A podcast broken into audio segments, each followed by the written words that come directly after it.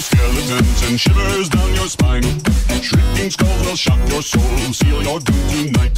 Spooky, scary skeletons speak with such a screech. You'll shake and shudder in surprise when you hear these zombies shriek.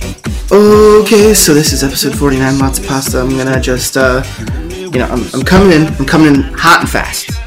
Hot, wet and wild. Fast. American summer. We need to, I, I'm not even gonna, you know, this is the first time I've come into an episode and I'm just like, we need to get this shit because something funny happened. We tried recording like two weeks ago, and now we're actually recording this after the 50th special, which wasn't originally intended, but now this is what's happening, and uh, I need people to listen to what our original intro was so we can explain what was going on. I want to watch. I don't know, I didn't I- watch the trailer for Mindhunter. Like, the sequel to Mind Hunters? No, Mindhunter by Fincher. Fincher's Oh. Netflix series coming Yeah, out, Yeah, no, I didn't watch that either. and everybody's like going off about it. Did you watch the trailer? Uh, Michael Fassbender is hunting down um, a guy who kills people and puts them in snowmen. It's called like Mr. Snowman. Yeah, something like that. I saw the trailer and I'm like, like, "What the fuck is this?" It's called like Let It Snow. Let It Snow. Let It Snow. So what was Mother like? I didn't watch the trailer. Uh, I don't watch horror movie trailers often. That's why. No, it's just you know, it's the average Aronofsky. You know, you remember the really uncomfortable parts of Black Swan Yeah. with like the body horror and shit. Mhm. It's not like that. It's li- it's all atmospheric this time around. really. which which Black Swan does get into a little bit, but um, it's Jennifer Lawrence Mhm. just kind of walk around the empty house. Looks intense. Kind of kind of like it. They're making an LBJ movie. cool, I guess. That that is a horror movie, isn't it? Oh oh, my god, fucking Thor Ragnarok. Don't even get me fucking started. looks so good. I can't wait. I think I've watched the It trailer like every day for the past like week now. I watched the new one. I, I don't know. I didn't like it as much. The Ow. new trailer. Outside of personal research, But like, I'm not as. Whoa, whoa, whoa, wait, hold the phone. They're fucking bringing back Flatliners. yeah, Oh Jesus, why? and it doesn't look great. Because that movie needed a fucking reboot. Who is it? It's Juno and a bunch of other unknowns. Yeah, it looked like. And they're Page. like- "Yep, and they're just like like oh this is fun we're learning things from death and then it's like final destination where it's just like shouldn't have death all right, here we go. Let's Original not fuck with Flatliners got a six point six out of ten. Kiefer Sutherland, Mhm. Kevin Bacon, Julia Roberts. have you seen the original Flatliners? Uh, a long time ago. it's pretty good I don't know why they really want to bring it back for some reason. This one, Nina Dobrev, Diego Luna, the guy from uh, i Book do like Life, yeah and Ellen Page. diego is also uh, rogue one and Oh, was he? and uh, Yeah, elysium i do like diego fucking Elysium. I liked elysium I liked it too, but a lot of people fucking hate it. yeah because it was too like fuck you with your social standards and classes and. Whoa, Bloodfather, 2016, Mel Gibson. He's Hell already yes. he's already blood daddy to a lot of people. but not the Jews. like, why is he fucking back? Fucking Mel Gibson, stop! Nobody asked for you to return. well, he- at least Hi guys, thank you side. for tuning in to lots of pot, pata, spooky, spooky whippo, Pene a la spook. bene allo dookie. God damn it. I'm your host, Admiral Life. I was gonna say Admiral Jack Bar. Yo, you see that guy over there? It's a trap. Yo, check out my fucking arms though, dude. Fucking pumping iron every single day of the week. Big old lobster hands, but they're just like noodly fingers at the end. Check it. Ooh, fucking A. I'm taking down the Death Star. That's when Admiral Akbar jumped out into his own ship and took down the Death Star. Many people think Luke did it. Not true. No, it was it was Admiral Jack Bar. Admiral Jack Bar. oh man, you know if you ever get missed out on the show, that should be his name. Admiral no. No. You didn't see his name? no. I already have a name for him and someone else that haven't hasn't Oh. Oh no no no no no no no! Oh no no no no no no! When we were talking about that Mac. So now that you listened to the original intro to this episode, something crazy happened. I was getting a little buzzed. We were getting excited. I was getting excited. I wanted to introduce someone who hasn't been on the show yet uh, to my friend here, Terry. And uh, next thing you know, drink goes all over my laptop. And it just fucking happened. And it just fucking Uh-oh. spilled all over the I laptop. And I had fucking ice cubes all over my laptop. Immediately just shut it down, tried airing it out. Rest in peace, old 10 year old MacBook. Because, I mean, it's okay. It, it still works, just not well. So I finally I put it, I, I took it out to pasture, Oh. like Old Yeller. And you put a bullet in his head. Which is ironic, because uh, the stories I saved to you uh, for you today are uh, are something I want to talk to you about. Uh oh. Yeah, so uh, we haven't really talked about it on the show. I recently had you watch two of my uh, what I would say favorite horror films of the last couple years. I would say last like five or so years. Uh, the VHS series. Oh. I had you watch VHS I you were VHS gonna one. Talk about something else entirely. Oh, we're gonna get there. I, VH- I was just like, what other horror films have we watched? VHS watched one and film in a while. VHS two, and let's let's you know you and me both audience. Let's not just let's just not mention VHS viral. Let's just forget it ever happened. It happened. We watched VHS one, and then like a couple weeks later we watched VHS two. Um, I fucking love them. I thought you thought they were okay. I liked one more than two. Yeah, Two two had some good scenes. yeah. Uh, Two had a bigger one, budget. One had I don't know. The thing with one though is the horror stories seemed more real, or not even real, but just like had a bigger terror concept to them in the sense that like watching it is like this is kind of terrifying. I, the shaky camera, the way it all worked, it was more horror, I guess. I don't It even know was the best way of putting and it. it, and it wasn't quite gimmicky. It, it, it didn't quite know what it was yet. It was really weird. It was just weird. Like all those different segments in the first one are just all over the place. And by the time you finish it, you're just like, "What the fuck did I just watch?" Mm-hmm. You're just like, "What was the what was the overarching narrative? What was the point of those little stories?" And I think what gets me, um, I do. I don't know which one I like more. Part part of me always wants to say I like VHS two more than VHS one, but you're right. It does some things that it's a little too self aware of what it's trying to do. So I can't necessarily say that I like two more than one because one was just simple, straightforward, and just ran with all the concepts and let it happen. But then you get clips like Like two, Gar- Gareth Edwards' piece in uh, the second one, um, in the I think it's like a Taiwan cult, yeah. it's Some like- it's Taiwanese just- are like is just the coolest fucking clip Mhm. in either of those movies, and it's just so much fun to watch that one. And you're just like, shit, this guy went on to direct. Um, I think it's the guy who directed the Raid, both the Raid Redemption movies, which are crazy. Gareth Evans. Gareth Evans, Chris Evans. Whoa, I see what you. Yeah, Gareth Evans, the guy who did The Raid and The Raid 2, which are some of the coolest fighting martial arts fucking movies you'll ever see. Crazy good fighting choreography in those. That's where the original, I mean, not IP Man original, but Ip Man, whatever, dude. whatever. so I know. Oh, I know where you belong if right man now. always got um, an Ong Bak were always really fucking uh, popular for those long corridor single shot fight scenes. The raid takes that up a notch Okay. and goes goes hard with it. And I think that's what I like so much about that segment in VHS two is it, it kind of emulates that notion of handy cam bullshit. My, I mean, my only gripe with VHS two is the case of like, yeah, everything was a huge step up, but everything felt less horror, more of like, especially that one, just almost comedy in some of them. yes, there was a some of them horror were- element. It was like black- terrifying to see some shit happen, what's but it's like, black comedy. I mean, the whole demon part, hell, even the ending, Da da. like that part in itself, Papa. Just takes away the whole like. Doesn't it take away from the entire like eleven minutes you just watched?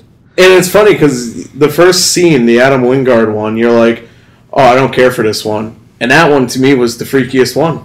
Yeah, because it was Wingard. Wingard, you know, he, he knows what to make you uncomfortable and he knows what you're watching for. And Oh, no, I that was- love Blair Witch, dude. No, it's not the Wingard one though. The uh, one that he stars in, the first one in Yeah. VHS two. Oh, that's his. Yeah, that's him. He He directed that wrote, one. he directed, and He directed that one and he and he handycam filmed the entire thing. That's oh. that's him. For those who are watching or have watched VHS two, that is director Adam Wingard of VHS one and two, You're Next, and Blair Witch, and The Guest, and like dude is so good at making movies. Oh, isn't he and doing the, the new Death called? Note. Yeah. The new Death Note comes out like next week. Yeah. So fucking Oh, excited, yeah, bro. wow. So fucking Yeah. excited. Horror animes. Uh, supposedly, uh, the writers to Death Note came out and said it's. They applauded it. Yeah, They said it was actually really good they- for an adaptation Because they're able to do what the audiences aren't, which is differentiate ourselves from an adaptation that takes place in the West as opposed to the original animes and Japanese adaptations that take place. Animes, mayonnaise, mayonnaise. Just an anime about like a mayonnaise samurai, like It trying to, could like, exist. It would to, like, exist. I have no doubt it would come for out his of the family. woodworks. So what I, you know, you're probably not gonna like me for bringing this up. I have to bring it up because that's kind of the point of this episode. Oh, you gonna bring up I'm the putting- dog one? I'm putting you on the fucking spot because guess what? We're gonna read a bunch of pet-related stories on this Uh, episode. I want to see your heart break a little bit with every story we Uh, read tonight. I mean, we read the So, one. The we watched- Dwarves one. Yeah, Doors. That's true. We did read Doors on your episode. Um, I think that's episode nine or episode eleven for listeners. It wasn't your first episode. I think it the was your second, one episode. because I think Lacey Morgan was involved in that one. Yeah, I believe it was. So So we're good. God damn it. So we we watched VHS 2 and everyone who's seen it, spoilers for those who haven't, but fucking watch it, you know? I shouldn't have to spoil this shit. The movie's like 5 years old. Um that alien segment, it's one of my favorites because it's it's it hurts to watch. It's filmed believably like idiots, idiot kids on YouTube. We were idiot kids on YouTube. I could relate heavily to that piece. And the aliens were just creepy the way they just pepper them throughout the beginning couple minutes and then they f- full on go alien trick explosions at the end and like people being sucked up into ships and shit. But again saddest part of the fucking thing dog dog just fucking like dies at the end. At least maybe not dies but dies like eventually after the clip takes place because that that fucking yorkie fell out of a goddamn alien ship and like hit the ground like a sack of fucking potatoes, and you just hear it whine. Such a good dog actor. Um, he just fucking Yeah, lays there. played by Michael He- Cera. yeah, he just lays there, and he's like, "Why don't people like my movies?" and uh, he, Maybe I should keep growing this mustache. I'm gonna keep doing indie things. People notice me. I'm different.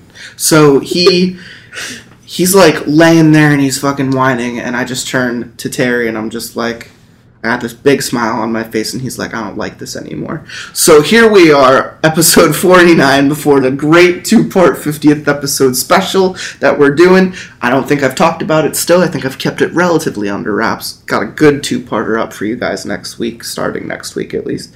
Um, but this episode, I think we're just gonna call it like Life of Pets, not starring Kevin Hart. Boy. So we're reading a bunch of spoops and stories with my man Terry the Tickler about pets and animals. Kevin Heartless. No. Yo, Yo! Nice, I like Goofy that. Sora and Donald Duck. Wow. that sounded exactly like Donald. So it's like I'm right here playing KH right now, and you're not healing me like like you're supposed to. So Like, gosh, Donald! It's so It's just a fucking flesh sack on the ground whipping its legs around. God damn, something John Carpenter would have dreamed. oh, easily. Okay, so you and I get very emotional about our pets. They're like our best friends. I know a lot of people who love their pets, but I think the most broken I've ever seen you as a human being was when you lose like a pet close to you. Mhm. And as you know, I lost you know, I lost my cat last year. You lost the cat. Mm-hmm. Uh, it's pets, man. Pets are just fucking great. I hope I hope these stories uh, can help us tap into that lifelike, you know, quality of dealing with terrifying things related to your pets. Because nothing is more terrifying than like something happening to your cherished little cinnamon bun, too good for this world. Cinnamon bun. So I don't think this one actually has anything to do with a cat. I just noticed that a cat is being mentioned a lot. So this might actually have nothing to do with the cat, but it's still it's a soft open to the episode, people. This one's from Reddit No Sleep. It's called So uh There's something weird underneath about you. there's something weird about my refrigerator. You leave everything I just said in. Ah, okay.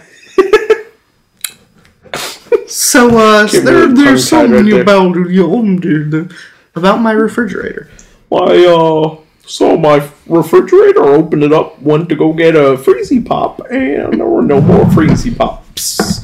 That's, That's, it. te- that's terrifying. That's the story. It's terrifying and weird. I went in to get an orange freezy pop, and there was only grape left, and I'm Ah, like, who the hell likes the grape ones? Don't you hate that? Really? No, it's the worst with freeze pops because like you eat all the blue ones, then you eat all the red ones, and then you're like, okay, I can deal with the orange ones, and then you're like, great, grape's all that's left. and to anyone out there, they're probably like, man, I love grape. I love the grape ones. They don't taste like medicine at all. Like, zoinks. God damn it. Fucking read the story. Ree. all right. So, uh, there's something weird about my refrigerator. R no, Terry five. God damn it. The first thing I noticed about it was my cat. She started lying in front of my refrigerator, staring through the inch and a half space between the bottom of the fridge and the floor. At first, it was just sort of cute and funny. she. Goofy was underneath. Come here, kitty. oh, oh boy. God damn it. So yeah, it was uh, sort of cute and funny. She was often there staring, but then she began staying there for most of the day. She appeared as though she was in a trance, just staring at the dark gap underneath the refrigerator. I tried calling her. I'd bring her out her favorite food and offer it to her. Nothing. She stayed in a trance, unflinching. You know, it's funny. Just uh, put a quick pause there. With uh, cats, I always make this joke. The, my cat at home, he'll just stare at nothing. My mom will like ask, she's like, "What the hell's he always looking at?" And I'm like, you know, cats could see into the other side. And she just looks at me, and I'm like, it's a shame nobody knows that I'm quoting Constantine right now. True. I would also, I would also even go even further and say like a little bit of Neil Gaiman Coraline. Cats Oh, see, yeah, cats see true, into other dimensions and shit. All right, all right, all right. She'd stay in that trance, unflinching. We're back to the story, by the way. Sometimes for hours. I was always wondering, what does she see under there? Insects, maybe? I don't know. Or maybe there was a breeze blowing out from under it, sort of hypnotizing her. It became a weird thing. What was it about the fridge that made her behave that way? Then the refrigerator started doing other weird things, progressively weirder, like voting. Let's not even mention how we lost the election. Oh, Those fucking fridges. So it started doing other weird things, progressively weirder. First, the inside light would only turn on about half the time I opened the door. Won't replace the light bulb, you dingus. Right? Then the refrigerator door started slamming shut for no apparent reason. Well, Gravity's the thing. yeah, like don't put heavy shit in the door. And it just kept getting worse. I would put fresh fruit, food in the fridge at night. When I took the food out in the morning, it was rotting and looked like it had been left in there for months. I carefully put in a carton of carefully put in a carton of eggs, but by the morning, every egg had been cracked and became a chicken. Mm-hmm. it was leaking. One morning, I woke. I'm just trying to imagine that situation. I just wake up and I open my fridge and there's seven chickens. One morning, I woke up and every item in the fridge had frozen solid, hard as a rock, as though the temperature in there was minus 50 overnight. All these strange things seemed to only happen at night in the dark. During the day, it was a regular refrigerator. Vampire refrigerator. Oh. Werewolf refrigerator. Oh, I'm a fridge that's been in this house for 20,000 years. Shit, that's a long time. I'm from the time Mr. Winemouth. God damn it. I rationalize all these examples as faulty technology. What? Okay. Faulty technology. My whole fridge is frozen. It's faulty. You gotta understand. People are stupid. They will rationalize the most evil shit right in front of them to the point where it kills them. Not like our president. oh, topical humor. I now know. uh, I now know how that sounds. I guess I I learned just how far the human brain will go to try and make sense of the world around it. Well, you know that sentence just kind of summed up everything we just Yeah. said there. To cling to a false sense of oh wow, it's just like answering it for us now. You're this story's haunted.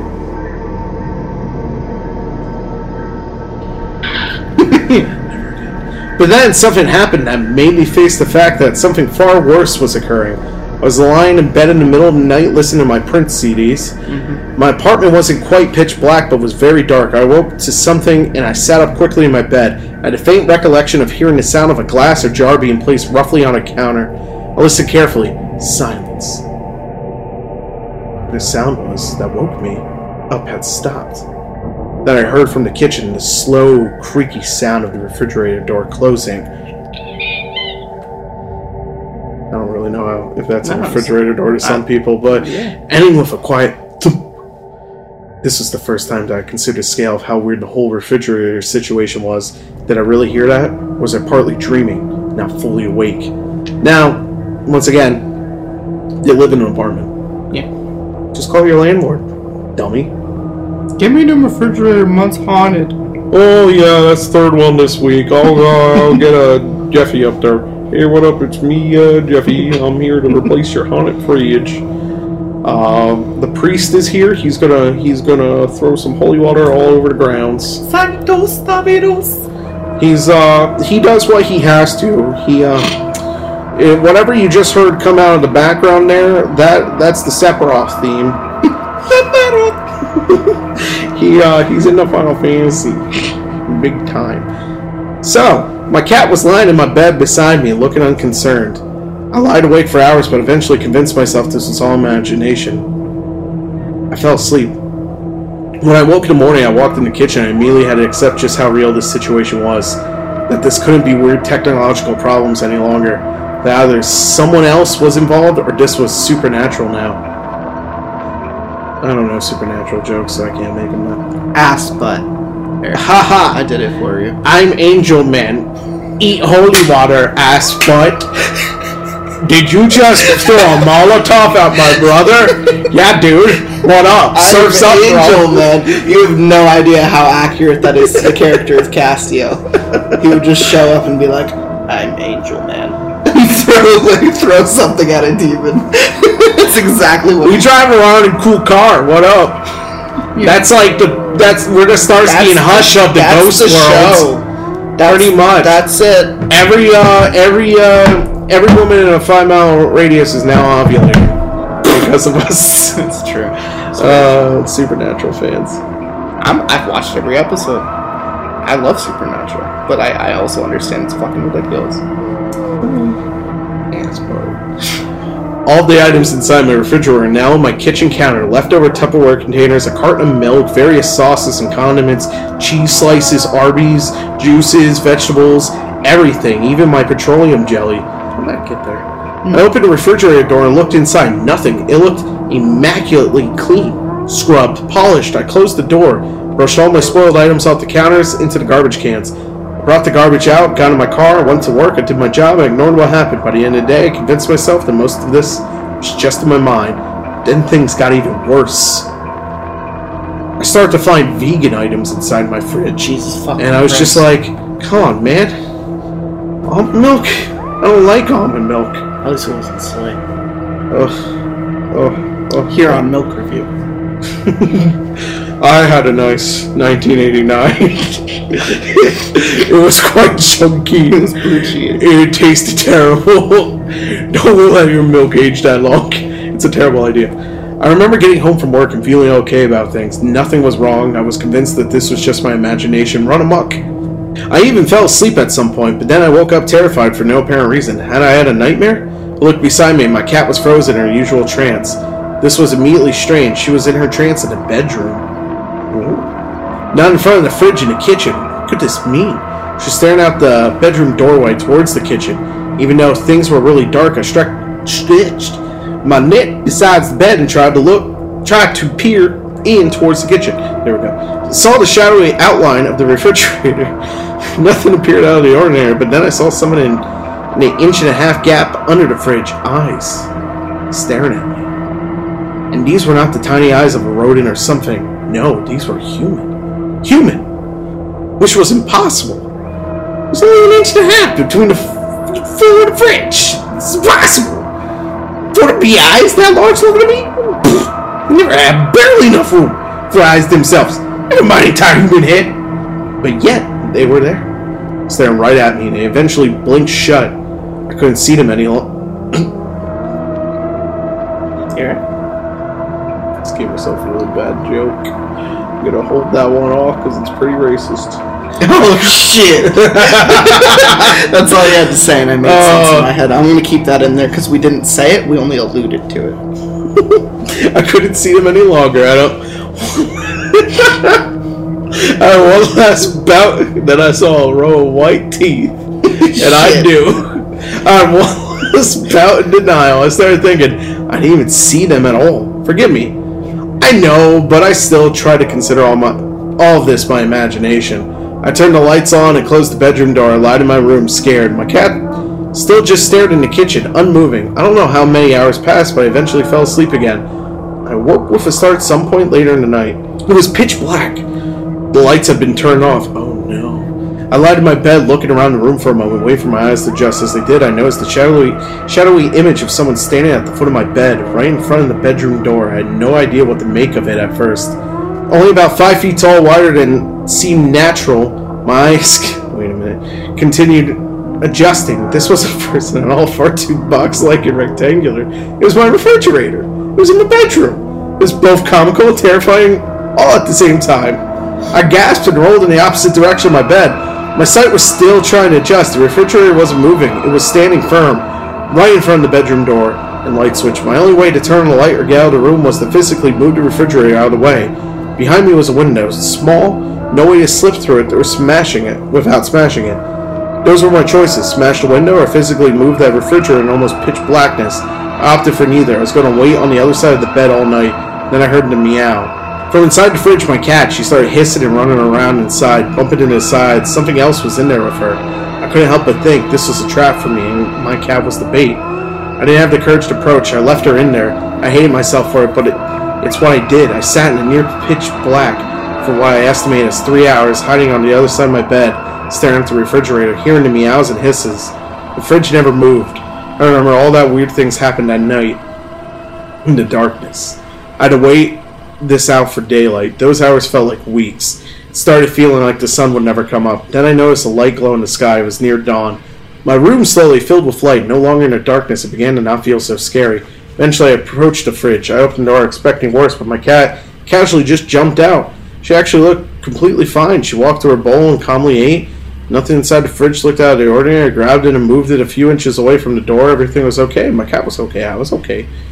I left my apartment and immediately called in sick for work. I called my friend who has the pickup truck, told him my refrigerator broke and I need some help disposing of it. We brought it to the closest dump and got rid of it. I no longer have a fridge. I'm living off ice cubes now from the local store. I likely I'll likely never get another one. I've thought about it. Do I really need one? Things started getting normal again. My cat seemed fine. The whole refrigerator thing seemed part of my imagination and maybe didn't even really happen. I finally started sleeping normal hours again. I was getting over it, but then I noticed something strange last night, just before going to bed. My cat appeared in a trance, staring at the gap underneath my oven. Interesting. I gotta admit, like, even as soon as like the eyes under my fridge, like, even that was just like shit. Like that's kind of creepy to imagine because I don't know if you've ever dealt with it, but I know um, my dad's house had mice, and he recently got two new kittens after their oldest cat died last year. Um, actually, a couple months ago, and they got new cats. I would say in March or April, and these two things are just, you know, balls of energy. But there are just these moments where they, you know, I would walk downstairs in the middle of the night to get something to drink, and I would go into the kitchen and I would nearly trip over one of them because one of them was just sitting there staring underneath the fridge. I mean, we used to have mice problems, so that's what I justified it as. But even something as simple as like the gap underneath that fridge was huge. It was one of those like old, huge fridges that just had like the inch or two buffer at the bottom. And he had to put like a piece of cardboard there so the cats wouldn't try reaching under for shit. But um, just imagining like walking down there and seeing eyes underneath my fridge, you know, I'd, I'd probably shit. Just right there on top of the cat. Well, you had to put a piece of cardboard under so they don't get to his uh, secret stash of hot pockets. Probably. My dad was very serious about his hot pockets. You know, looking at that next story right there, for him, it's kind of funny that he's in a relationship that's, now. That's why I saved it for him. We can't talk about it yet. It's it's it's a couple episodes away. Oh, I don't like that title. So this one, it's paragraph long. It's from the other side Tumblr Toast. I'm just gonna read this real quick because this is what it made me think of. Uh, the paper thin woman. Short, sweet, to the point. The paper thin woman from Toast. It had been a week since my colleague stopped coming to work without leave. When I went to his place to check on him, I found him lying on his bed, hiding under the covers. I asked what was wrong, and he replied, That woman over there says I mustn't go out. I looked at where he pointed. Then I saw in the narrow crevice, only a few centimeters wide between the fridge and the wall, a long haired, paper thin woman staring at us. Just fucking terrifying to imagine. Like part mm-hmm. part of me thinks of like Mama, but like squished. And how fucking terrifying that would squished. Squished. Squishity. Ramp. Shit. Blast from the past right there. Um Grandpa? yeah, it's it's good. I like you know, uh, I like stories that kind of contextually Leave that up for a minute. I want to I wanna see where this one goes. All right, this next one's called My Neighbor, just to throw it out there real quick. From Toast. Toast. I went outside to put, put rubbish out this morning. At the front door, I met my neighbor who said good morning to me. I told her good morning too. It was only when I had gone back inside that I remembered that my neighbor had committed suicide a week ago. Bum bum bum. Next pet story. My dog was lost for three days. What came back wasn't my dog. Speaking of, uh, It was my cat. Speaking of, so I don't know what the app's name is called, so I won't say it because I don't know it. So it's like we're not throwing an ad out to them. Okay. But did you hear about this app? You've probably seen it on YouTube a couple times. The ad that there's an app that has like horror story text logs. Yeah. Um. I do forget what it's called though. Yeah, that's know. it. That's really all I had to say. Yeah, I, I hate, saw it the I one hate, day and you I'm know, like- I'm I'm trying to like look up a funny YouTube video at like four o'clock in the morning before I go to sleep, and it always comes on with like creepy baby music or something, and I'm just like, get the fuck out of here. Oh yeah, they're- mean usually the ones that keep popping up are like, "Hey, is your mom coming home? Uh, she's outside. Quick, get in the basement." What? And I'm like, "Oh god." What The one I see going on?" constantly is like, great date tonight. What are you talking about? We had a great time. Thanks for taking me out. I've been home alone all night. Bum bum bum. Oh. And then the baby one is like, it's oh, baby's got a the This nose. baby's got a, a bloody nose. It's just a bloody nose, babe. It, it happens to kids all the time. I'm sure the parents will understand. The parents won't understand. The parents are super weird. This baby's staring at me something weird. Now I, I'm starting to hear things around the house. Bum, bum, bum, bum. I ordered a pizza Download 30 our app. minutes ago and it didn't come yet. Bum, bum, bum. Download our app. I'm watching porn. Bum, bum, bum. Ooh. Pornhub. My dog was lost for three days. What came back wasn't my dog. It was Paul Reubens. from Reddit No Sleep. Daddy. As a kid, I was raised in a small fishing community on the eastern side of Canada, Oh, surrounded by the Gulf of St. Lawrence and the Boreal Boreal Forest. Boreal though. okay. But excuse me. Uh, The entirety of the land was close to 4,000 foot. s- Fucking Canadians and how they write shit. The entirety of the land was close to 4,000 foot square, with an even smaller number of rev- residents. Revenants. revenants. Revenants! Leonardo. Sprawled out over Main Street, the main road running straight through our little town, and farming houses spread widely between areas of trees that were changed to domestic resi- residential homes when agriculture stopped being profitable. In total, our community is surrounded by a vast expanse of ocean and a seemingly endless barrage of trees that spread over 55% of Canada's entire country. I spent most of my life hunting in those woods, so you can imagine my joy when my parents got me a hunting dog. Hello. Sandy was a Shetland sheepdog, Hello. and while they were more fit to be in herding and tracking sheep over the grassy plains rather than rabbits and deer through a dense forest, it didn't stop me from taking him with me on every excursion I possibly could. Sandy had been by my side for enough hunting trips that he'd grown accustomed to waking up just before the breaking daylight, and on a few occasions helped track down small game like squirrels and rabbits through considerably large areas of forest. Sandy wasn't my Hello. property, and wasn't treated like he belongs to me. Sandy was a member Hello. of the family, my best companion, and my truest friend.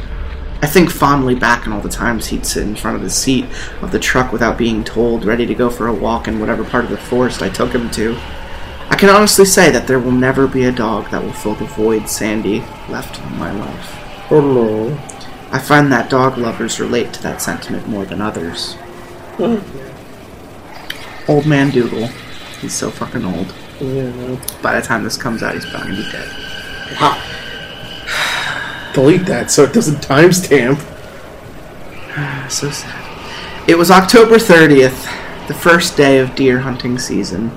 I had been talking with my family about taking Sandy, my hunting gear, and some essentials to one of the cabins my grandfather owned in his heyday off an unmarked road a few hundred miles into the wilderness for a few days.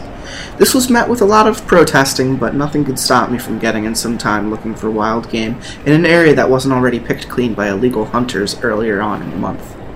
Everything was packed into the old blue Ford, Sandy included, and a few hours of driving later, we were setting up camp in one of my grandfather's secluded old cabins. Here's where things got fucked up. Sandy, I'm so, so sorry. I spent most of the time of my life being in the wilderness.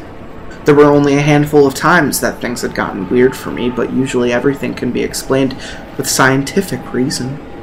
That's why I brushed off Sandy's weirdness on the first few nights, chalking it up to the nervousness of a dog that's capable of hearing the far off noises of various coyotes, wolves, bears, and moose. This was untouched territory, of course. There had been plenty of time for wildlife to set up camp here, too. The first night was fairly normal. I had set up Sandy's bed in the corner of the living room next to the TV that looked like it came out of the early 90s. I figured I'd give Sandy the option to have some place to lie down for a while, despite the fact that he slept curled up with me 9 out of 10 times. Close to 10 at night, Sandy looked straight at the wooden door and whined. I figured he needed to piss and opened the door to let him out, not worried about having my best friend stray too far from me.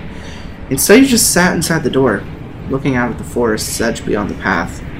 I too stood and looked for a few minutes before deciding he just heard an errant critter close to the cabin. The rest of the night was fairly normal, and Sandy slept with me fine. The second night, I chalked the weirdness up to Sandy's stress.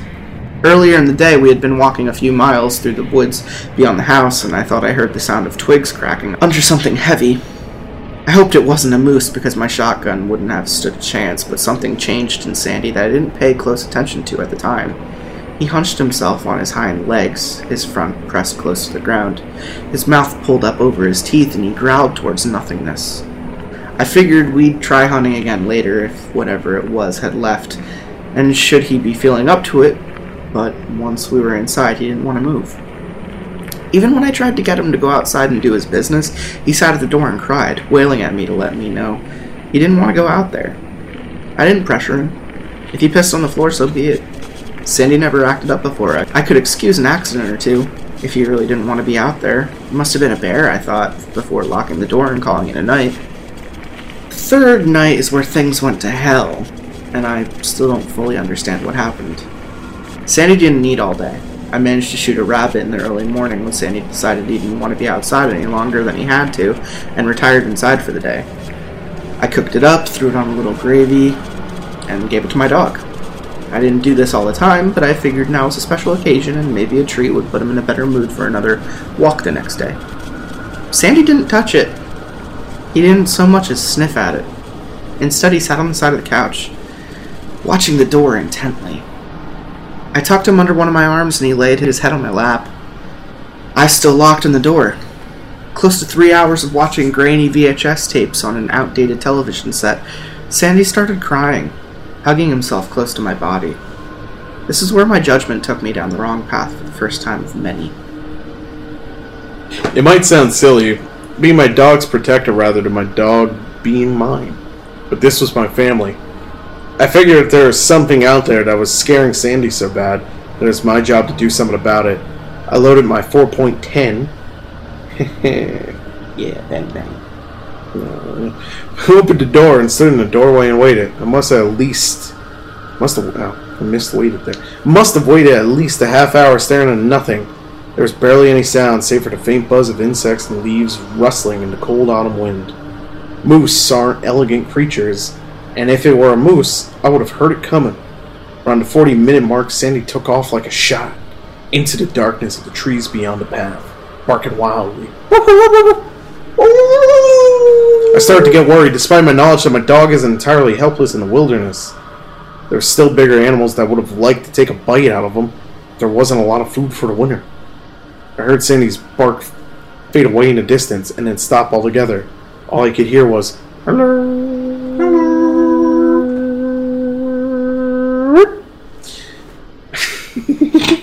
That'd be really concerning. I waited hours standing in the door with my shotgun cocked, cock, and ready to put down. I waited hours standing in the door with my cock shotgunned. What? ready to put down whatever it was that was waiting in the woods. I waited hours for Sandy to come back to the house. I waited until the sun was cracking through the trees, and I waited until that night, sitting on my porch step, feigning off sleep deprivation to see my dog come back. Sandy did come back, but not for another three days. Fog had rolled in at this point, and it was getting darker, the night painting the sky navy blue. Tracking over the last few days proved futile, and I started to get worried that I need to leave and find more provisions to last me the next few nights. Just leave. Go home, then. I couldn't leave Sandy up there, lost in the woods, cold and probably hungry. The thought. Oh, okay, the dog's still gone at this point. Cold and probably hungry. This thought that he might be waiting out there for me to find him, bring him back home, was distressing enough. I was packing the bag that hung on the coat rack next to me with what I need for the next day's trip. I figured tomorrow would be the last day before I go into town and see my father would help me find Sandy. He was a retired, graying man, but it I was sure if I brought up Sandy's name, he'd be more than willing to help me search for him. Thankfully, Sandy came back before I'd even finished a train of thought. I saw him from the window on the path that led down to the main road, a few dozen feet away from the house. Normally, I'd hear him scamper to the doorway and paw at the door a few times, eager to come in, but this was different. I could still see the reflection of his eyes as green pearls in the murky fog that had swamped the house. For a moment, I thought it might be an animal, but the outline of his body in a wisp of the thick, low-lying clouds was unmistakable. Still, despite myself, I hesitated. There was something different about his body language. Stared out the window for a few more moments before reason overcame my gut instinct. Sandy could be hurt, I thought. Or worse. I flung the doorway open, but he didn't come right away. Instead, he stood there, watching me sun- intently. And when he didn't move, I whistled to him. Here, Sandy. Hey, baby. I coaxed him towards the house. Here, boy. I pulled the peanut butter out and I slathered it on my balls. God damn it! and he came running. Let me tell you, when these boys are out, that boy's in. he moved was different. It was as though his hips, his hips don't lie, had been oh dislocated, and the angle of his paws changed direction with every step, as though he'd forgotten how to walk properly. His head was bowed to the ground, but his teeth weren't bare. He didn't seem aggressive. The only way I could describe the look he gave me was sheepish, like he got into something he wasn't supposed to, and I yelled at him for it. I thought he might hurt himself hopping up onto the steps, dislocate his hips, but he did just fine. His back half swung a little, oddly enough, and his paws almost folded underneath himself, but he didn't go sprawling. He sat on the step and didn't take his look off of me. It wasn't until I had moved from the doorway completely, opened the door wide, and waited for him to walk in that he moved. Straight to his bed. He didn't stop at my hand and sniff at me. He didn't wait for pets or jump on me like he used to. It was straight to his bed, where he sat and watched me for quite some time afterwards. Getting a thing vibe. Mm-hmm. I returned to the movie at hand. I called him a few times, but he didn't respond. His ears didn't so much as raise to the sound of my voice or the part of my hand on the worn out couch beside me. I missed my buddy, but I wasn't about to move him physically towards me. There was something about him that said I shouldn't have let him in, but I chalked it up to silliness. After a few hours later, I went to bed. The more I think back on it, I don't recall him blinking once. He sat there like a statue, and when I turned off the light, I could still see the reflection of Jade Green following me as I went into my room and shut the door. I could have sworn I heard him walk in the night, the sound of nails clicking against the wooden floor coming up to the door of my room, but they were slow and deliberate. They weren't like the quickness of Sandy realizing I'd gone to bed and coming to curl up. I heard the noises stop outside of my bedroom, but I didn't hear his whine. I thought nothing of it and fell into a deep sleep. When I woke in the morning, I figured it must have been a dream. Sandy was still sitting in the upright position I left him in when I went to bed. It was as though he didn't move a muscle the entire night, and when I said good morning, he didn't so much as wag his tail. He did follow me into the kitchen, but he paused at the doorway when I put his bowl down on the floor and filled it up with supermarket dog food. Once again, his back half moved weirdly as he slowly made his way towards me. There was a nagging feeling that something was off putting about the way he looked that day. It was like he had gotten a little bit longer overnight. Long cat is long. Sandy hunched down again, like when he was walking to the door the night before. He didn't come into the kitchen. I figured he must have been hungry being out in the wild for so long, but he eyed me like he was waiting for me to come a little closer rather than touch the food.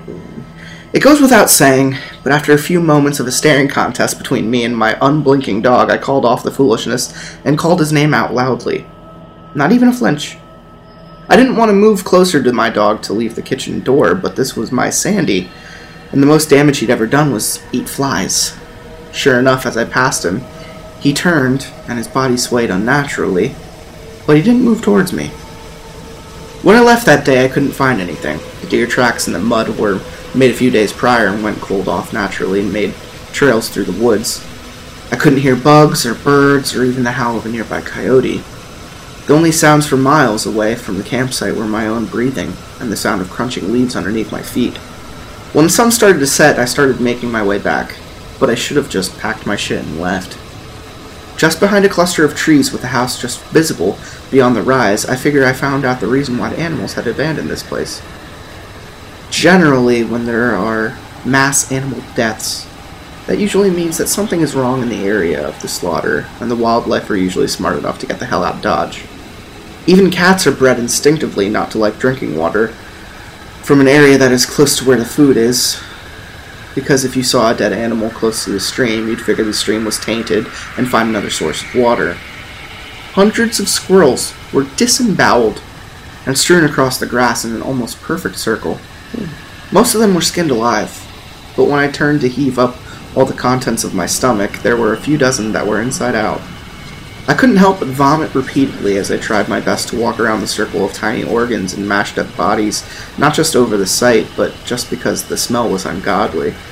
I didn't know how long they'd been out there, but if I'd stumbled across this sooner, I'd have left with Sandy in tow immediately after. Gradually, the bodies stopped and delved off into a random dead squirrel here and there. The biggest thing I managed to find just a few feet off the unholy feeding ground was a deer. It looked as though something had decided to skin it alive from the hide to neck and draped some sort of skin over a branch like someone was tanning the hide. I don't know how long it had been there, but it smelled like it had been dead for quite some time, despite the fact that there wasn't a single fucking fly. The head had been cut off just clean above the shoulders, and when I realized the organs had been removed, I moved from a walking pace through the forest to a jog. Thankfully, the cabin wasn't too far off. I heaved one final time, wiped my mouth off on the back of my sleeve, and looked up to the house to see Sandy watching me from the window. I tried to reason with myself and tell myself Sandy's odd behavior could have been trauma. I know it's stupid to think of it now, but at the time it was the only reasonable explanation I had to keep myself from going insane. The elongating body could have just been the loneliness getting to me. Sandy had realized that there was something up with the place, and the second he noticed it, I should have taken this warning and taken off back to town. Once the door was shut behind me, I started packing the food and essentials back into boxes, moving quickly to try and get my things into the truck before night came. It'd be dangerous to try and maneuver my way through the trails at night, as the hills off Kelly's Mountain were steep, and in pitch darkness, with my only companion being my headlights, it would have been easy to slide off a ravine and never be heard from again. I didn't want to stay one more night, but I had no choice.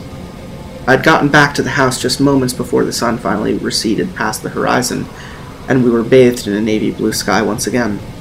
I didn't pay attention to Sandy. He just sat at his bed and watched me pack. I figured no harm, no foul. I'd throw his stuff in the truck in the morning and we'd back. We'd be back in town before night the next day.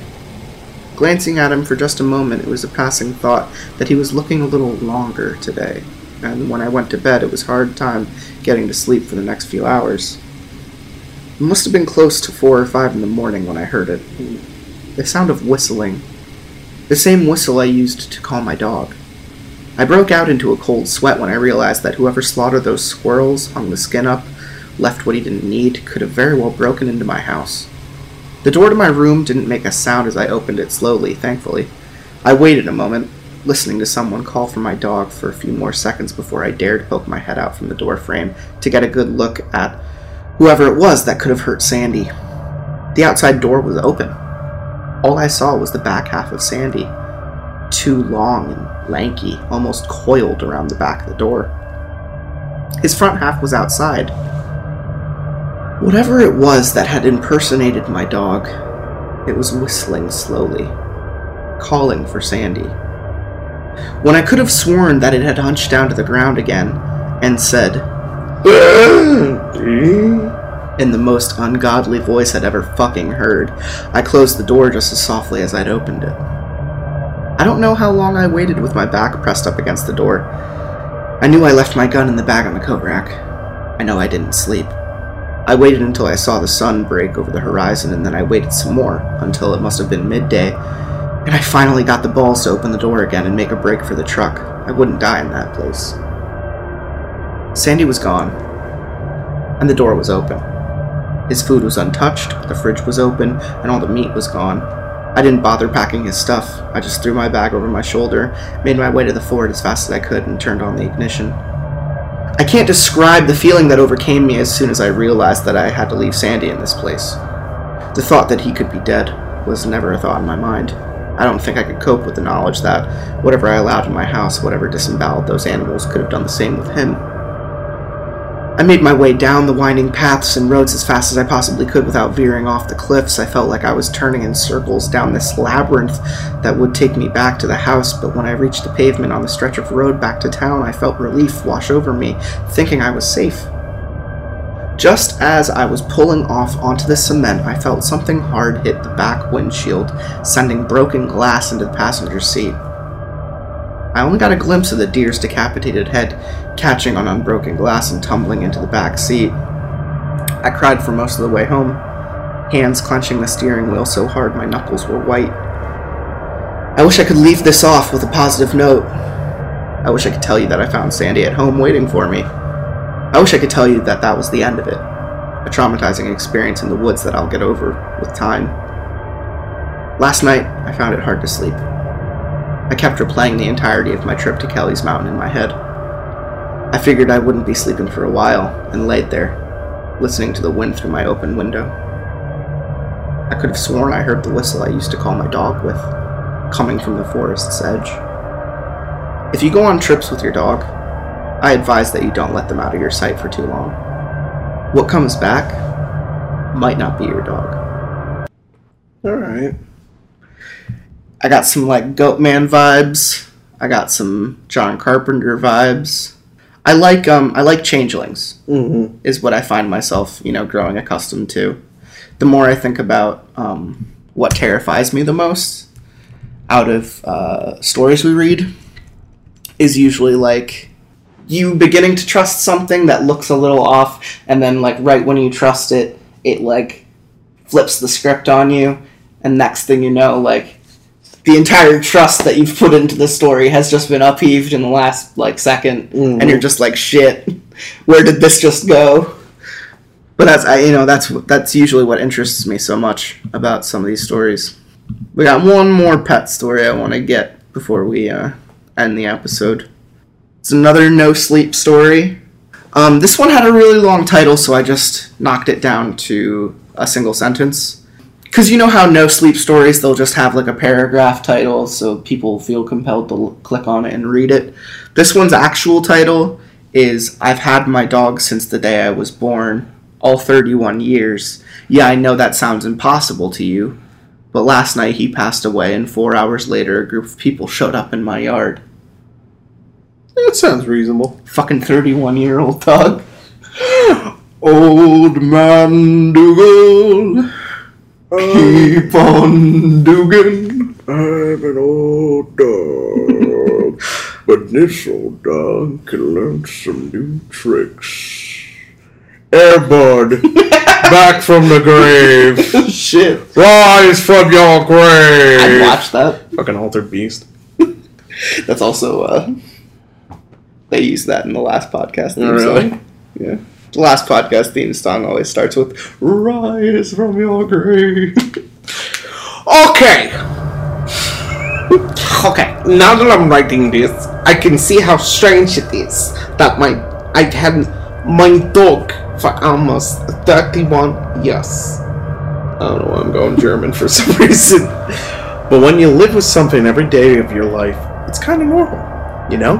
I mean, sure, it crossed my mind here and there that, like, hey, how come, you know, Snoop is still smoking these days? yeah, right? How come Snoop is 20, 24, 26 years old? I never gave it extensive thought. Good nutrition, daily exercise is why I'd say move on. It wasn't impossible, right? D.O. Double G's always been with me since day one. oh man, sneakity diggity yow. Shit. Snoop's always been with me since day one. He was born on August 10th, 1985, and my parents got him on August 9th, about 12 hours before he was born. They wanted me to grow up loving animals, so they got me a best friend from the start. He was the best dog in the world, and I know everyone says that about their animal, but mine really was. He did my taxes. He uh, he mowed my lawn. He even married me and my wife. He He's an ordained mi- minister. he he is a saint in all in all rights. He saved my marriage. There came a point where we couldn't do it, and he came in, and you know, a couple barks later, there we are, happy. you know, wow, wow, wow, wow. wow, you did it. You saved my life. Bow wow, bow wow, wow. He never left my side, and I took him everywhere I could. I even brought him to the U.S. Oh, okay. When I moved here from Try to not say it as racist as possible. Monte Negro. Okay. Some of my ex girlfriends weren't thrilled that I was so close with Snoop. But since he's my buddy from that day I entered this world, he was always my priority. Not only was Snoop always available for infinite cuddles and 24 7 Game of Fetch, Game of Fetch, Game of Thrones.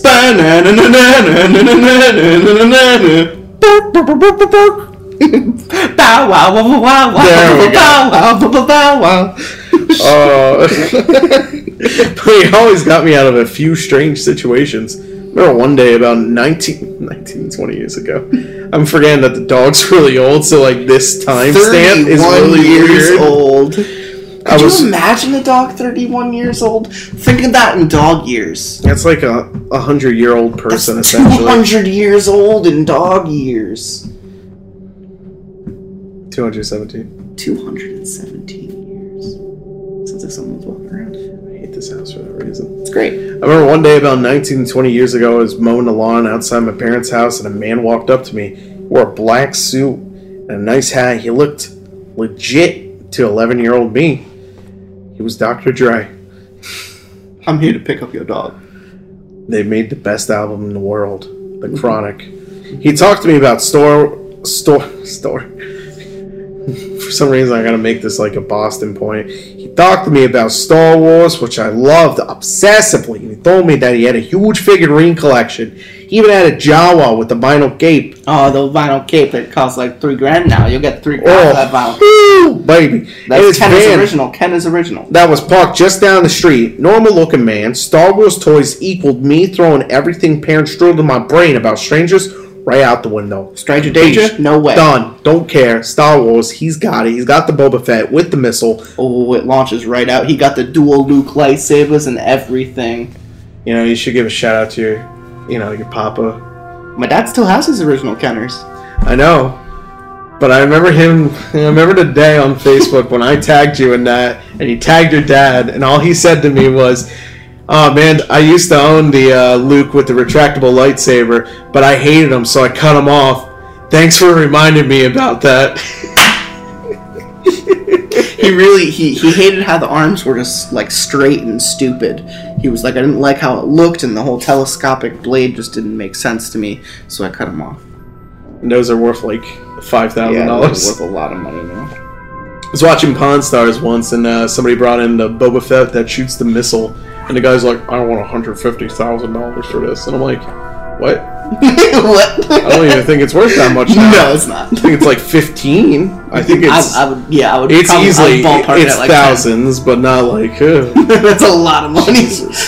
they're like, "Let me call in a guy." Let me tell you, you never, you never know what's gonna come through that door. I was about three feet away from entering this man's van when he turned to me, his face pale as a ghost.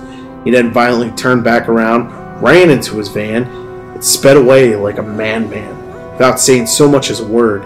I stood there, confused for a second, and when I shrugged and turned to go back home, I saw I saw Snoop standing right behind me.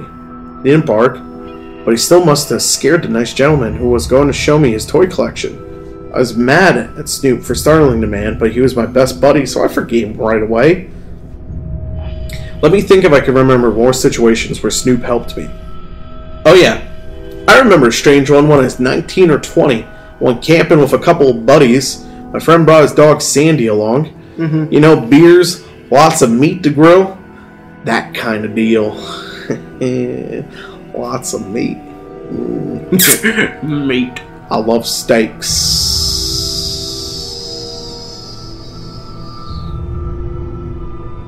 He deflated right there. of course, I took my dog with me. Everyone loved him, and he loved woods as well. Not them, just the woods. Last night at camping, my buddies went to look for some wood to light a fire, and I went on a stroll to the river. Snoop was sleeping in my tent, so I didn't take him. He was such a good dog. I was never afraid of him running away. When I got to the river, I was getting pretty dark, and then a man approached me talking about Star Wars toys. He just wanted me to come down to his van by the river. oh, wait, actually, this is where that's going almost. I got close to the water to see if I could gauge how deep it was, and I heard footsteps behind me. I turned and saw this maybe 11 or 12 year old little girl standing behind. what the fuck? All right, but no, say I was gonna do a joke and I can't because it's terrible because it's gonna be a lot of cutting out, cutting out, cutting out, cut it out, cut it out. Okay. When I got to the river, it was pretty dark. I got close to the water to see if I could gauge how deep it was. I'd say about 50 feet. And I heard footsteps. really fucking deep. Yeah, I know. I heard footsteps behind me. I turned and saw this maybe 11 or 12 year old girl stand behind me. She's kind of out of place looking, wearing a nice black dress in the middle of the woods. Okay, so there's a motif going on. I asked her if she was lost, and she told me that she was. Apparently, she wandered away from her parents' tent that was filled with Star Wars toys. So I helped her look, basically just following her around the forest. Just when I started thinking that I may end up having to call forest rangers, she turned to me with a smile and said that she could see her family tent in distance. Alright, this is getting weirder now. We walked up to a large black tent I thought was empty because, well, it was perfectly quiet. Also, I assumed her parents were out there looking for her. However, when she opened the tent, I saw a man and a woman sitting inside and smiling at us. I thought it was very strange that they were all so inappropriately dressed for camping. The man what looked like wearing what looked like a black sport coat, dark turtleneck, and black jeans, and a woman with a long black cocktail dress sitting on the ground.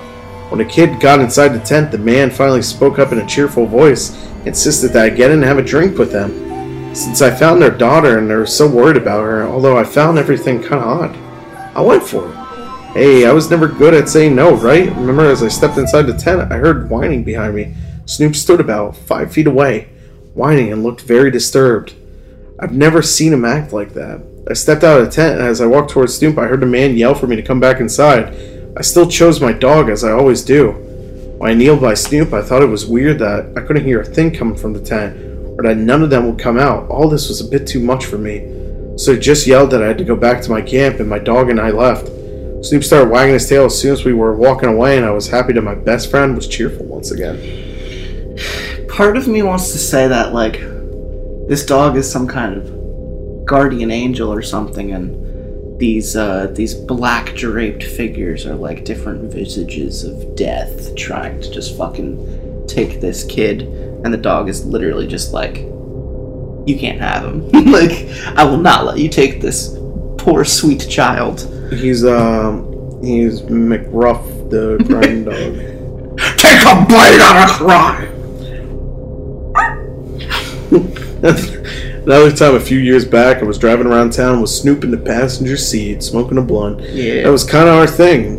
Riding around to let him out, look out the window as we passed. the Oh, oh man, Yeah, just because of the dog's name being Snoop. Snoop. Started getting dark, so I turned and headed home. Here we go. Here's where it happens. When we near our house, I noticed a car parked on the side of the road with all lights off and smoke coming from under the hood. In front of it stood this girl, dare I say, attractive girl. Dare I say? Dare I say, Attractive girl. Well, I barely noticed because she was in a dress, was dressed in black, and it was already so dark. I didn't know much about cars, but I felt inclined to help.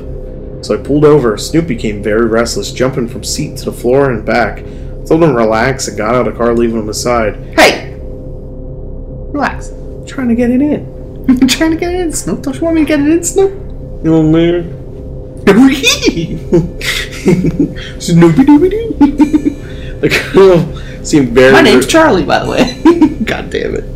The girl seemed very relieved that I pulled over. I told her I didn't know much about cars. Well, I knew nothing about them. But I had had some flares to give her so she would at least be visible to other drivers. She thanked me as I handed her the equipment. She asked me to take a look under the hood anyways, and again, despite me being terrible at cars, I had a hard time saying no. Plus the girl was really good looking. Take a look under her hood if, Oh. you know what I'm saying. you know, uh, I'm saying I'm gonna look at her vehicle and try to help her out of this unfortunate si- Yeah, and I love reading the Red Hood comics because he's so cool and edgy, like me. And edgy. Straight edge. You know, the best part about straight edge people is like the one conversation you can do to destroy them is say, "Well, you drank a soda before, right? Yeah. Well, that has caffeine in it. That's the most you know addictive substance in the world. Destroys their lifestyle." Mm-hmm. All the straight edge people listening to this are gonna be like, "No, that ain't true." Pissing off all the straight edges and all the rat femmes today. Yeah, we're good. And all the pet lovers.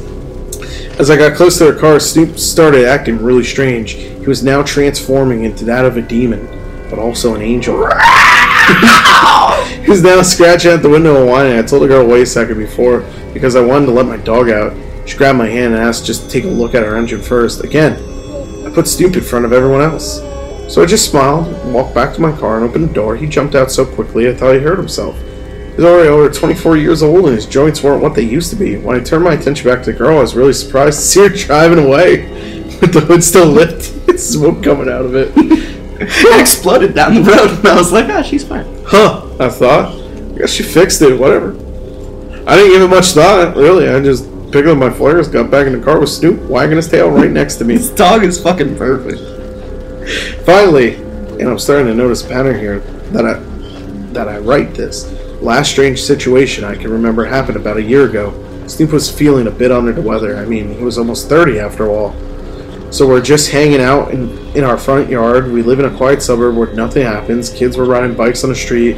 My best bud and I relaxed by the blow up pool in the yard. I heard a loud crash followed by crying coming from the street. When I looked up, I saw a kid crying by his bike. I walked out on the street, leaving Snoop in the yard. Since he wasn't feeling well, he was whining. But I wanted to quickly check on the kid. I asked the boy if he was okay, and he rolled up his blank pants to show me his bleeding knee. And I saw that his dark shirt was also torn up in a few places. He asked me, so I told him, you know, could he take off your shirt? We wash it for you, kid. You might as well might as well take off the pants. You might as well take a shower. You might as well take off the pants. Too. He asked me if I could take him home. Oh Jesus, mm-hmm. this kid's quick. A few drinks first, baby. Mm-hmm. I walked with him, and when we got in front of his house, he asked me to come in. Wow, this kid. Yeah, moving real fast. I'm not the one to enter strangers' houses, especially if a kid, so I thanked him and started walking away. Then the door opened, his mom came out. She was dressed in a black dress, accompanied by a very nice smile warm, inviting face. She begged me to come in and have some freshly made lemonade, which I love. I can't say no. Her way of thanking me- I die. If I didn't die at the attractive woman with the car, I died with the lemonade. You know, that's that's the. Her way of thanking me for helping her kid. I was reluctant, but I caved in. She seemed so nice. As I was climbing the steps to the door, I heard loud, loud, loud barking behind me. Turned around, saw Snoop standing in the street. He almost never barked. It was strange because my fence was at least four feet tall. My dog could never jump over it. And then when I saw his belly was bleeding, all scraped from what I figured was him jumping over a fence, I always thought that was too high for him. As I started walking towards him, the kid grabbed my hand. He asked me to, again to come inside. Followed by his mom, who was now basically begging me to come in and try a fresh lemonade. yeah. Once again, I chose my buddy over strangers. Well, yeah, fuck them. Your dog's like hurt. Yeah. So I apologized, let go of the kid's hand, and walked my hurt buddy home as the door slammed behind us. Snoop was so happy, even though he was hurt. Snoop passed away yesterday evening. He died in my lap while I was gently scratching him behind his right ear, his favorite. I didn't want to cry while he was taking his last breaths because I wanted to be strong for him, to show him that it was okay to let go. Once his belly stopped moving and knew that he left me, I broke down. I cried harder than my than when my grandma grandpa died. Harder than ever in my life, really. I knew that this day was coming, uh, that I wasn't ready for. Almost 31 years, man. Buried Snoop in my yard last night. Some people may find that strange, but he was my best friend, indescribably big part of my life, and I couldn't just give him away to be buried or cremated. Who knows where? I had trouble sleeping last night. I was tossing and turning for hours. When the clock hit 4 a.m., I knew sleep wasn't going to come. All I could think about was my best friend. Now lying in the cold ground in front of my house, almost as if to check on him one more time to see if somehow miraculously woke up and was waiting for me. I got up to look at his final resting place. While I walked up to my second floor window, all the sadness and heartbreak I felt at that moment got instantly replaced with horrifying wave of dread that struck my body. On his grave, right in my yard, stood 12, 13 people. They were looking up straight at me. You never expect to see someone standing in your yard in the middle of the night, especially not 13 people all dressed in black. And then another shock hit me. I recognized them. One by one, I knew them all. It took me a bit, but I did. I swear to you, I did know them. The kid on the bike and his mom. The child from the forest with her parents. The girl I stopped to help on the side of the road. Some people from different one time situations from my past. But the one that nearly paralyzed me right there was the man. The same man who tried to get me into his van almost 20 years ago. He didn't look a second older than how I remembered him. Everyone else there I met in the U.S. The man, though, the man I met as a kid in Montenegro, 5,000 miles away, and he was standing in my yard looking at me. He didn't yell at me to come on out. Everyone else started motioning for me to come down. The kid and his mom smiling, the broken car girl combing her hair, sending kisses, the camping family waving. They all wore the same clothes. I remember them wearing in the past. I pulled, I pulled, nearly tore actually, the drapes closed, dial 911. Seven or so minutes of dreadful silence later, a police car showed up. They didn't see anyone in the yard, but promised to keep looking around the neighborhood. I told them to go to the lady down the street's house. They said they would. I haven't heard anything from them yet. It's 11 a.m. I see lots of footprints in the grass of my yard, so this definitely isn't some grief-caused halluc- hallucination. What do you guys think of all this? I'm not sort of oblivious idiot. I fully recognize the absurdity of this. I just have zero ideas of what's happening. This bizarre situation has now consumed my mind as I sit there, thinking of what to do next. I think I'll call my parents now. I wish I had my buddy next to me. Man, I like that it doesn't explain anything. I want an explanation. Part of me thinks it's an otherly other human thing. Mm-hmm. You know, like uh, Stephen King's Dreamcatcher had this way of uh, making. Uh, this is probably going to sound insensitive. It's not. I don't mean this insensitively. Um, Dreamcatcher, for those Stephen King fans out there, I bring him up in nearly every episode, is about friends befriending a m- mentally impaired child who always seems to understand more than he lets on, but nonetheless, it's almost like he's suffering from some kind of disorder like Down syndrome or autism. And they go their entire life with this guy, you know, uh, and he always seems, you know, just a little bit off, but like really kind, really sweet. And, you know, it's then revealed that he was like a completely otherworldly entity and he had been protecting these kids their entire lives. So it's just like, it's that kind of thing where it's just like, these were either ghostly demons of death trying to, you know, take another soul through these, you know, weird and ill fitting circumstances where accidents could have happened Mm-hmm. in the woods, on the road, you know, uh, abduction. Or it could have been, you know, conversely, same as Dreamcatcher, fucking aliens and shit. You never know. But this dog was some kind of like eternal protector, and the fact that its life was so elongated, it stands to reason that maybe this dog was some kind of otherworldly being. You know, like an angel or some kind of, you know, monster itself, but you know, it had a it had a soft and kind heart. Mm-hmm. But I liked it. I liked that story. It was it was a good touching little note to end on, because uh, pets they're too good for us. They're too good for this world. Mm-hmm. Doggies, doggos, puppers, too uh, too sweet. Catters, cattos. Catters and cattos, meow meows. That's a thing now. Is it really Cattos. cattos? Yep. I'm not surprised. Yeah, no, honestly. How'd you feel about this episode, Terry the Tickler? It's Kevin Heartless. Kevin Heartless. it's a really good name. That's like a good rapper name. You know? Alright. Yo, you know, man, I'm uh, I'm all short. I'm a comedian. And I don't understand what's going on. And I don't understand. I'm from Philly. It's good. But is it both of the stories I liked, but they both kind of wanted left me with more.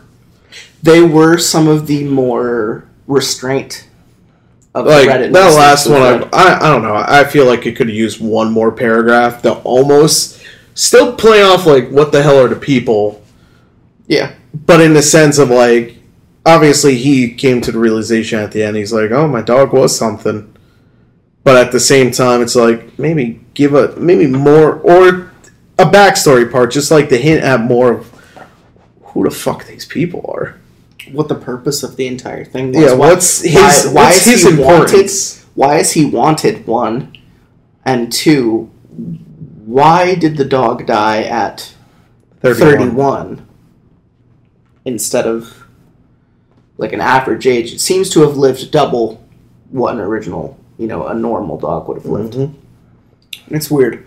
31 in itself as a number is the opposite of like a, uh, you know, 13, which is like a well-known uh, scary spoopo number. Mhm. So it's like maybe that's the whole turnaround there is that it's, you know, something above human circumstance and that's, you know, I think we got that with the story, but you know, it, it left a lot to be it left a lot to be answered for. Same with uh, the prior one with Sandy. It's just like Yeah, like What what th- what threw what the happened? What through the head at the end you know was it was it something? It seemed you know it was able to talk it was able to whistle but it was stretched and wearing the skin of his dog.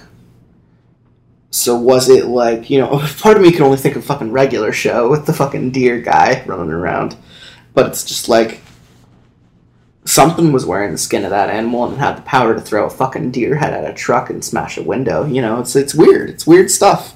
And that's that's kind of the thing with no sleep. You never know what you're gonna get Yeah, with no, Red No true. Sleep. But I, I wouldn't mean- say they were bad stories. Yeah, no, like yeah, to does anyone like that's some changeling shit going on? Something assuming the skin of the animal and like coming into the home. The only part about it I would say that throws me off of it too, though, is like, why was it gone the next day? Well, chronologically, it they go to the cabin. It's acting weird for like three days. He it opens- runs off. It runs off into the woods, barking at something, and then it stops. And he stays awake for like two days, waiting for it to come back. Mhm. Three days, waiting for it to come back, and it comes back just as he's about to leave on the third day, and it acts weird for, I think, another two days. And he tries to leave on the third day after the night that something weird happens, and as he's leaving, something hits his car as he gets home. It's weird. Yeah, because like the whole night before, like as he's about to, like you know, the next day, day would get leaving and obviously sees, He's thinking about going back to get his dad to come back and look for the dog. and then obviously Sandy shows up and isn't Sandy, as we know, and then it's more that like last night, right before he leaves, where he, he looks out and all he sees are the legs essentially inside the house and the rest of the body like stretched out. Mhm. and then hears the whistling and then hears the voice. It does play into the idea then of this thing is possibly a changeling that got into his or not even changeling but something that got into his dog's body. And yeah let's use thing for it. It's that would try to like imitate So you're going with the idea that Sandy's alive and escaped the situation, and it's trying to lure her back. that could in, be possible in, in, in an idea, in an attempt to fully imitate the dog further, because it it doesn't sound like it has it right. Mhm. There's a lot of weird things, though. There's a lot of weird things. Like, why would it be calling Sandy to the house if it already looked like Sandy? Mhm. Convincing enough that the guy was like, this is Sandy, but Sandy a little bit off. yeah Based purely on mannerisms. He never says that it doesn't look like Sandy. He says it looks like Sandy, but maybe a little bit starved and a little bit long. That's, Mhm. that's all he says, a little bit long. You know, it's never descriptive enough to specifically say what's off. But then it also but why up- would it be saying Sandy and whist- and doing the dog whistle if Sandy wasn't alive, right? And so then, what's the point of the hanging skin and shit? you yeah know, what's up with the like demonic situation in the woods Is it just trying to feed? Can it can it assume identities like a changeling, like a thing? And is it just trying to feed and do so? I don't know. You know, it's weird to even think about something having the power to throw a deer head through a car window. It's like it has to have arms, right? mm-hmm. It has to be something. It's weird. It's weird. It's one of the weirder stories we've read. And it's just it's weirder more in the sense of like why didn't it do anything to him? Yeah, if it had three days alone with him, and he was out in the woods fucking around and putzing at night, and it had the power to do shit, why not pull something on him? Yeah. Right? Like I Like said, how did he make it out of this situation? These stories showed a surprising amount of restraint with where they were going, and I and I part of me loves that, and part of me is frustrated by that because I want I wanted just a little bit more to explain. I want a clarity. Like I want Yeah. a moment that's like, oh, okay, Yeah, that's it. but I didn't Found out. But ultimately, I didn't Yeah. hate him, and and I hope you had a fun time on on this episode. Um, next episode next week, episode fifty and fifty one special. Never thought we'd make it this far, but we did. I can't wait. Great. You got anything else to add before we end the episode? Well, with a heavy heart, I I have to announce. See, that's like how all those stories were essentially. Yeah. Yeah. Uh, to you know, just to close out, I like to I like to bring up. Um, that's it. Go out there and shake a leg, y'all. Love your dogs. Love your cats. Yeah, cherish them. Cherish the time spent with your beautiful creatures. Even anything like rats or snakes. No, got a little snack? Give it some snacky kisses. I am snack. I am legend. Now it's gonna make me sad because when Max dies and Will Smith is crying, fucking chokes his German Shepherd. It's just sad. Yeah, that movie doesn't follow the book. I'm, just, I'm ending the episode. I'm ending the episode now.